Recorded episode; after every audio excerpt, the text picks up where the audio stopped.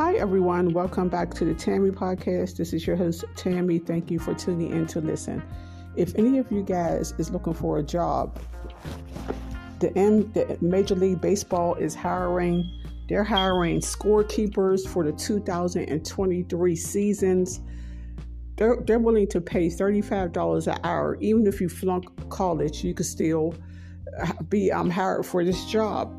Now, I think it's just a seasonal job, so you probably wouldn't want to quit your regular job because they don't they don't play baseball every single day year round. So it's probably just for a few months.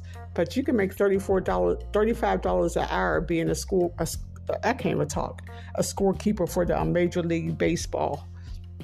You don't have to have a college degree.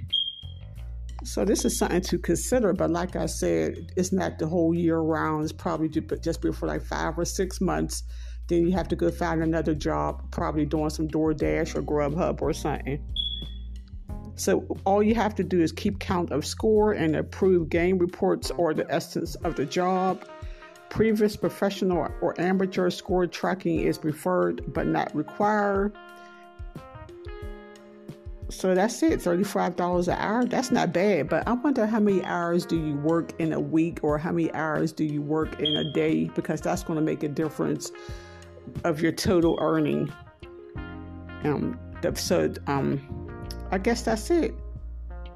But the four teams that's recruiting is the Boston Red Sox, the Cincinnati Reds, the Miami Marlins, and the Toronto Blue Jays in Canada. So if you live in that area, you might want to um, look online and fill out an application or go in person and fill out an application. Just inquire how you could be a scorekeeper for this for these teams for $35 an hour. But just read, read, read all the red tape and everything else. Okay, everyone, thank you for listening to the Tammy Podcast.